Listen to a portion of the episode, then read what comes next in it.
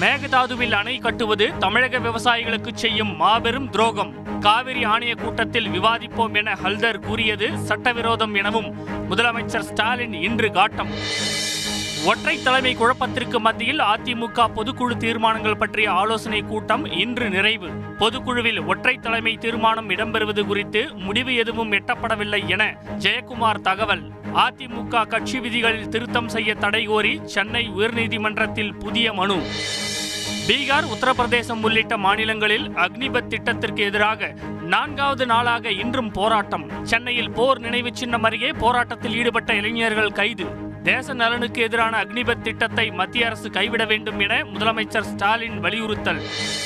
குறுவை பயிர் தொகுப்பு திட்டத்திற்கு அறுபத்தி ஒரு கோடி ரூபாய் நிதி ஒதுக்கி தமிழக அரசு இன்று அரசாணை வெளியீடு. மூன்று லட்சம் விவசாயிகள் பயன்பெறுவார்கள் என அறிவிப்பு. குடியரசுத் தலைவர் தேர்தலில் எதிர்க்கட்சிகளின் பொது வேட்பாளராக போட்டியிட ஃபரூக் அப்துல்லா மறுப்பு.